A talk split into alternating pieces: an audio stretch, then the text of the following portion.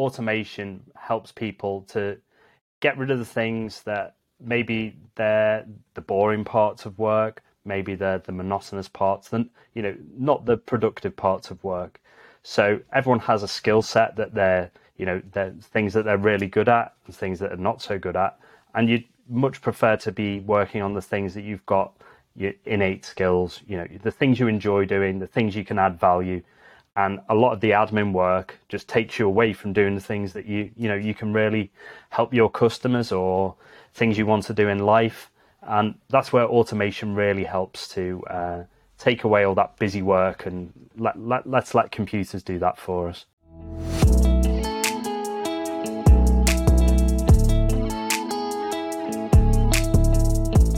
Once upon a time, there were millions of businesses struggling. Every day they wasted time, effort, and money on repetitive tasks that added no value. One day, the Better Automation podcast by Procesio came to help them find a way. Because of this, these businesses save time, reduce costs, innovate, and make better decisions. Because of that, these businesses grow scale and use human creativity to change this world. Hello, my name is Aziz, and I'm your host at Better Automation Podcast by Procesio, where I interview the world's top experts and share their very best ideas on how to improve automation in your business, processes, and life. My guest today is Dr. Adam Sykes. Dr. Adam is the CEO and founder of SwiftCase, the no code automation platform that empowers everyone to build web applications. Dr. Adam, how are you today? Hi, Aziz. I'm good, thanks. Really glad to be here. Me too. I'm honored.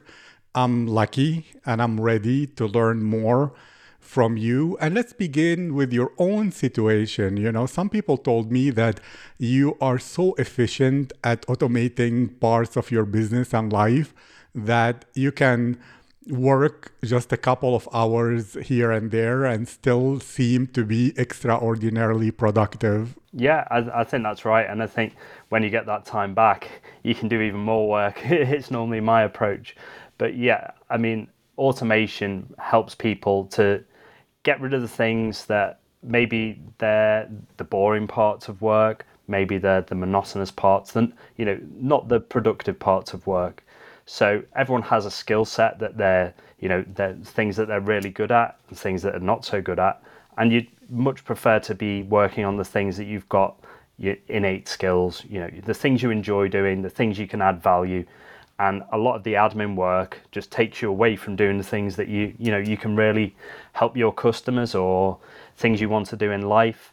And that's where automation really helps to uh, take away all that busy work and let, let, let's let computers do that for us. Thank you. And we'll get deeper psychologically into some objections that people have.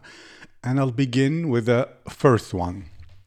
Some people don't know what they want. Most human beings know what they don't want. If you tell them what you don't want, they give you a big list. If you tell them, okay, and then what do you want?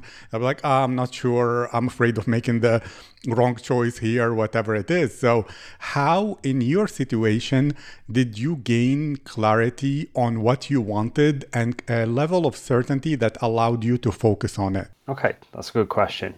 So, I suppose really it's like anything, the more you more you sort of get involved in a subject, the more you learn, that helps you to to find things that go together. So I suppose one of my skill sets is one of the things I enjoy is finding patterns, finding connections between different things.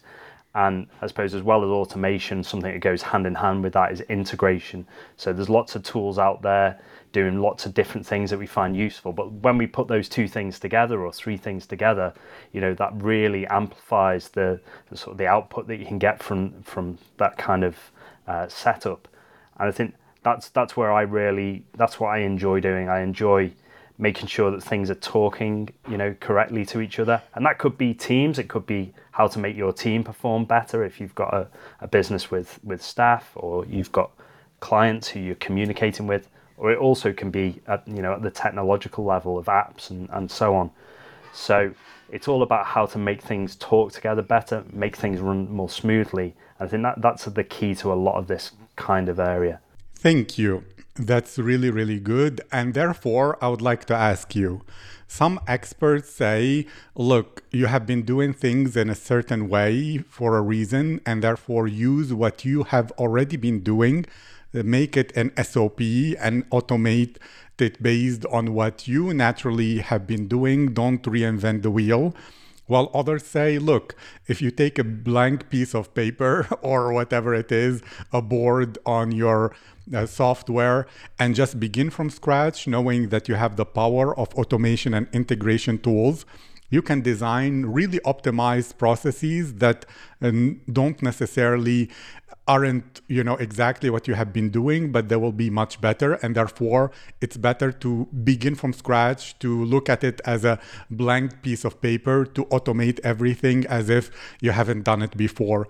Which approach are you more a fan of? Why? What's the problem with the other? And tell me more. I don't like to discount any approach so I think it's a bit of both is, is, is my answer. You need to understand what people are doing and why they've been doing it that way. Because sometimes if you start from scratch, you can miss key parts of the pattern, key parts of the puzzle are, you know, are lost. There might be a reason why someone's doing it. It might be a compliance issue that your industry has specific uh, requirements, maybe government requirements or uh, customer requirements that you have to have certain parts of the process uh, done in a certain way. So, for example, in the past, certain legal requirements required someone to physically sign a piece of paper because the courts wouldn't accept a document with an e-signature. That's that's changed in many places, but that would be something that if you started from a blank piece of paper and and threw out everything that you needed to sort of take account of, things like that could be could be set aside. But I think it's also very dangerous to say we've always done it this way. That's how that's how you you don't make progress if that's your attitude, we've always done it this way, so let's just automate what we've already got, you also miss out on opportunities. So there's a balance to be struck between making sure that you capture everything that's important from the current process, but also at the same time ensuring that you can see opportunities from doing things in a different way. Thank you. And one of the things that people notice about you is your level of automation of your social media. Some people say, look, social media is not a broadcasting media, it's an, an, an interaction, a way where you speak to people, you comment on their work, etc. So, how do you survive within the chaos of social media using automation without, you know, stalling your growth? Okay, so I think with social media, I think there are aspects of it where you, you do need to have a uh, persona on there that's um, regularly putting out content. Now you you can't be on social media twenty four seven. That would be not very efficient for a start. But also, you know, there's other things you've you've got to you've got to get done. And I think a lot of the kind of scheduling and the automation of social media is really about having a consistent approach. So especially if you're a, you want to appeal to a global audience, you know, when you, when you're asleep, half your audience is is is awake and working or on social media. So so uh, automation in social media is very very useful for making sure you've got around the clock presence where people can see uh, the content that you're putting out. And maybe that's just retweeting things you've done earlier manually. Maybe it's just um, picking up a few uh, few things that maybe didn't get picked up the first time, but reusing content. So you might write it one way to begin with, like a thread, and then that ends up being a few single tweets or the other way around. Um, so there's there's op- opportunities to use automation to enhance what you're already doing, but I think it can't fully replace um, the kind of interaction uh, that's required because social media starts with social. It's an interactive medium. Um, you do need to, you know, reply. You know, you do need to comment on other people's uh, content and like things and that's not always possible with a completely automated approach. So there's again there's a balance to be struck. Thank you. And in automation, there is this process or this concept, not only on automation, but in computer science and logic and everything, that garbage in, garbage out. Well, when automating, how do you know which processes are creating actual value and are not there just as a ceremony or an extra work that uh, was a legacy from the past?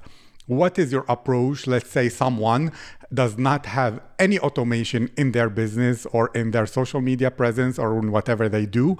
How do you recommend they approach that project? Where should they begin? How what should they keep in mind? What would you do if you were new and going to use what you know to build an automation project from beginning to end? Sure. Okay, so I think the first stage of any of these kinds of projects is to make sure make sure that you understand where you are now. So make sure you actually have a full understanding of the processes that you use, whether that's in your business or in, in your social media or the, the type of things you're trying to achieve. And, and understand whether you have got something that's repeatable, whether there's a step-by-step process, whether you understand where the you know the kind of the inputs and the outputs are in that process. So where do you get your information from? Is that something where you could potentially put something in there to automate getting that information into a, a different state? And the same with the outputs. Is it something you find that you're repeatedly sending the same email to people or repeatedly putting the same sort of reply to a tweet uh, where you've picked up a specific um, like hashtag or comment or or um, piece of content? So it's finding those areas um, where there's opportunity. So that, that's like the kind of the first stage is making sure you understand what you're currently doing, and then from there looking at areas for opportunity where there's repetitive processes, there's things where uh, you use temp, you know very similar responses that could potentially become a templated response, and I think once you kind of got to that point, then you can then start playing with trying things out, seeing what works. I mean, a big part of automation is really is experimenting and, and trying things and, and seeing what looks right. And doing that on a small test, you know, test a few tweets, see how it works, or whatever your social media is, a few posts, or if it's a business process, maybe just automate one area, one process. And then once you've kind of got that right, you can kind of roll that out to the rest of your rest of your uh, account or rest of your ch- social media channels or rest of your business processes. So that's so it's a step by step experimentation, and, and when you've got the got it right, roll it out. Thank you, and I love that you're speaking about data.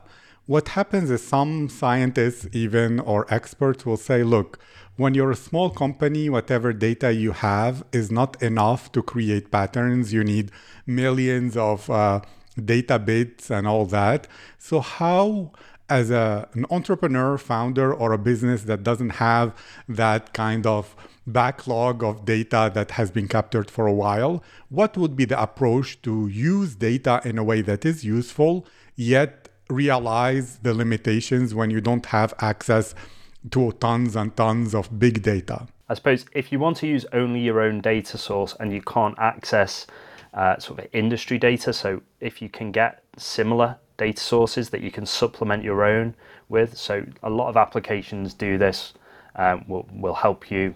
Uh, for example, things like Mailchimp and, and other applications, they have their own data sources across all their users that you can access in order to to facilitate um, making automations and integrations uh, more useful because you're basically leveraging all of their customers' anonymized data but you still get to leverage that. So you can look out for opportunities where other people have already done the work for you and pushed it all together. But I think if you do want to do something with just your own data set, I think really I suppose it's applying common sense. So you have to kind of guide the data set and actually think whether what it's you know what the data is telling you makes sense. If you don't feel that it makes sense uh, of what you think should be the, the outcome, then maybe consider that that's not reliable.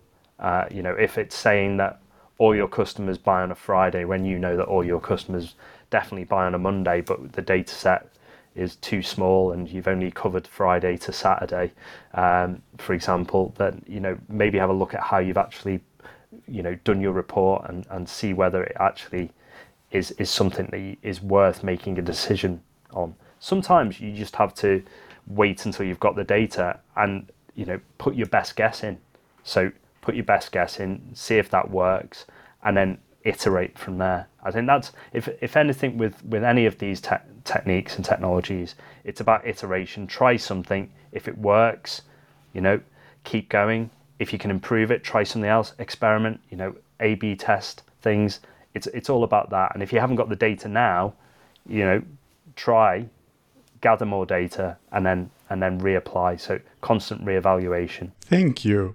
And actually, that means facing failure, facing rejection, facing all the negative things that so many people are afraid of. So, what belief or approach do you have that makes you be open and curious about what could happen, whether something won't work, while other people will beat themselves up and take it personally if any plan they make is not the perfect one, and therefore that stops iteration in its tracks? I'm, I'm a great believer in you can control what you can control and you can't control what you can't control. And if you can't control something, there's no point in worrying about it. If you try something, there's lots of other variables in an experiment. You can only you can only control what you put into the system. You can't control how the public are going to react to what you've done. You can't control how your customers are going to react. And if you try something it doesn't work out, at least now you've learned something. You know that that doesn't work, and you need to try something else. So a lot of these trials, these A/B tests, they're, they're effectively cost very little, and to try something else, you know, there's no cost to you to try a, a web page, and what, what's it going to take to put a different piece of content on instead? You know, the half an hour, the hour, the two hours. That's all you've lost to write another version. So, I suppose keeping things in perspective as to the amount of time you've put into something versus the potential of what could happen if you try more things. And I suppose the flip side of that is if you spend so long planning, the amount of effort that you put in will be much more, and you're still facing just as much risk at the end when you actually put it out to an audience as you would have done if you've just tried more things. So I think the faster you can get things to market, the faster you can get things out there um, and get feedback from real people who you've got no control over their response uh, the better. And the more often you can do that, the better. So don't worry about what you can't control and just focus on what you can do and go for it. I like that. That's very, very empowering. And can you speak now about Swiftcase? How did the idea come to be? What made you decide to enter into a space where you'll face competition of people or companies that already exist? What's the point of uniqueness? And how is that founder journey? I started on a completely different path to software development. So I've always been interested in uh, computers and programming, and I wrote my first program when I was seven. So I'm one of those self-taught, um, I suppose, software geeks, for want of a better term. Um, but I, I, went off into a, a, life and education in, in science. So I, I, actually did a chemistry degree, went on to do a chemistry PhD, and I, and my first sort of um, interaction with business was I needed money to fund me in my courses. So I started a business while I was doing my PhD, and I was doing all sorts of different stuff to do with computers. I, I it was always in the background, the, the sort of technology aspect, and I eventually got into developing software. And in 2013, I went into business with one of my customers. So one of my customers, I built a system for them, and they were like, "I can see the potential here. We should we should actually build a, a proper company around this." Uh, so I partnered with uh, with Nick uh, we started the business that ultimately built Swiftcase.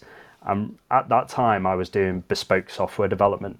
So every project that was coming in is a set of requirements. It was building to the customer's requirements, and projects would be very lengthy. They'd be unstable because you had to go and get a project in. Once you once you'd finish it, you've been paid. You've got no more income from that project unless they come back. And at the same time, it's from a development point of view, you find you're doing the same things over and over again. And coming sort of full circle to where we are today, I don't like the idea that you're redoing things that take a long time. And when you could just have a platform that allowed you to do that in a much shorter time space. And also, in fact, could actually empower your customers to be able to do that. So rather than them giving me the requirements, me writing code, my team building this big project, um, we could actually put those tools in the hands of the customer and they could convert their own requirements, make changes, do those experiments, integrate with APIs, integrate with um, various pieces of applications that they already use in their business. And that's kind of how SwiftCase evolved. So I suppose SwiftCase was really a product that solved my problem in wanting to build software, wanting to build apps much more quickly, and ultimately led to customers being able to build those apps themselves. And that's kind of the journey we're on today. Thank you. That's absolutely fantastic. And then to ask you about no code, do you believe it's here to stay? It will be part of the technological literacy of many generations to come, or at least for many decades uh, to come, because we cannot, you know, predict the future that long in advance. That or is it more of a fad where some people are excited and then at some point they will move on to the next thing and only the die-hard no-coders will stay? No, I think I think this is really the beginning of a, a revolution in how we look at how software is built. Because for a long time, it, there's been software's been, I suppose, an, an industry with gatekeepers. So you, in order to build something, to build new technology, you needed developers. Developers needed to do however many years of, of training they needed to be able to learn all sorts of new languages, and those languages change all the time. The technologies change all the time, and the disconnect between the end user and the software um, is just so far apart, and you get all sorts of issues with this because customers say one thing, but that gets translated all the way down to the end uh, product. And as as good as the techniques can be in order to make sure that those requirements are fulfilled, it's not going to beat the actual end user being able to build something that they've got hands-on um, experience of that they, they can really make it exactly how they want it and change it you know daily hourly. You know something doesn't work they can and going back to they can do these experiments. You know a, a soft a piece of software doesn't come become a fixed item that was built three years ago. It becomes a, a you know a living sort of uh, creation that can be changed as the as your business changes. It can fit new business models. It can work in uh, to to do all sorts of things it wasn't designed to do in the first place. So I think from a no code perspective, from giving power to um, you know the end user, I think that's massive, and I think that's going to be a big driving force, especially for for businesses who who don't need to have an IT department. It's a bottleneck. Um, you know, there's so many so many projects they want to get off the ground. HR want to do something, marketing want to do something, ops want to do something, and it all has to go through one team to giving those tools. You know, democratizing development, giving everyone their power to build something. I think that is going. That's not going anywhere. That's going to stay. And simplifying the way that software can be built is going to be huge. But I think as well as that, you've also got lots of people who are entrepreneurs, you know, they're solopreneurs. They want to build a product. They want to get something out there. They might be looking for investment. They might want to just build an MVP. They might want to put that in front of, you know, some VCs and get investment.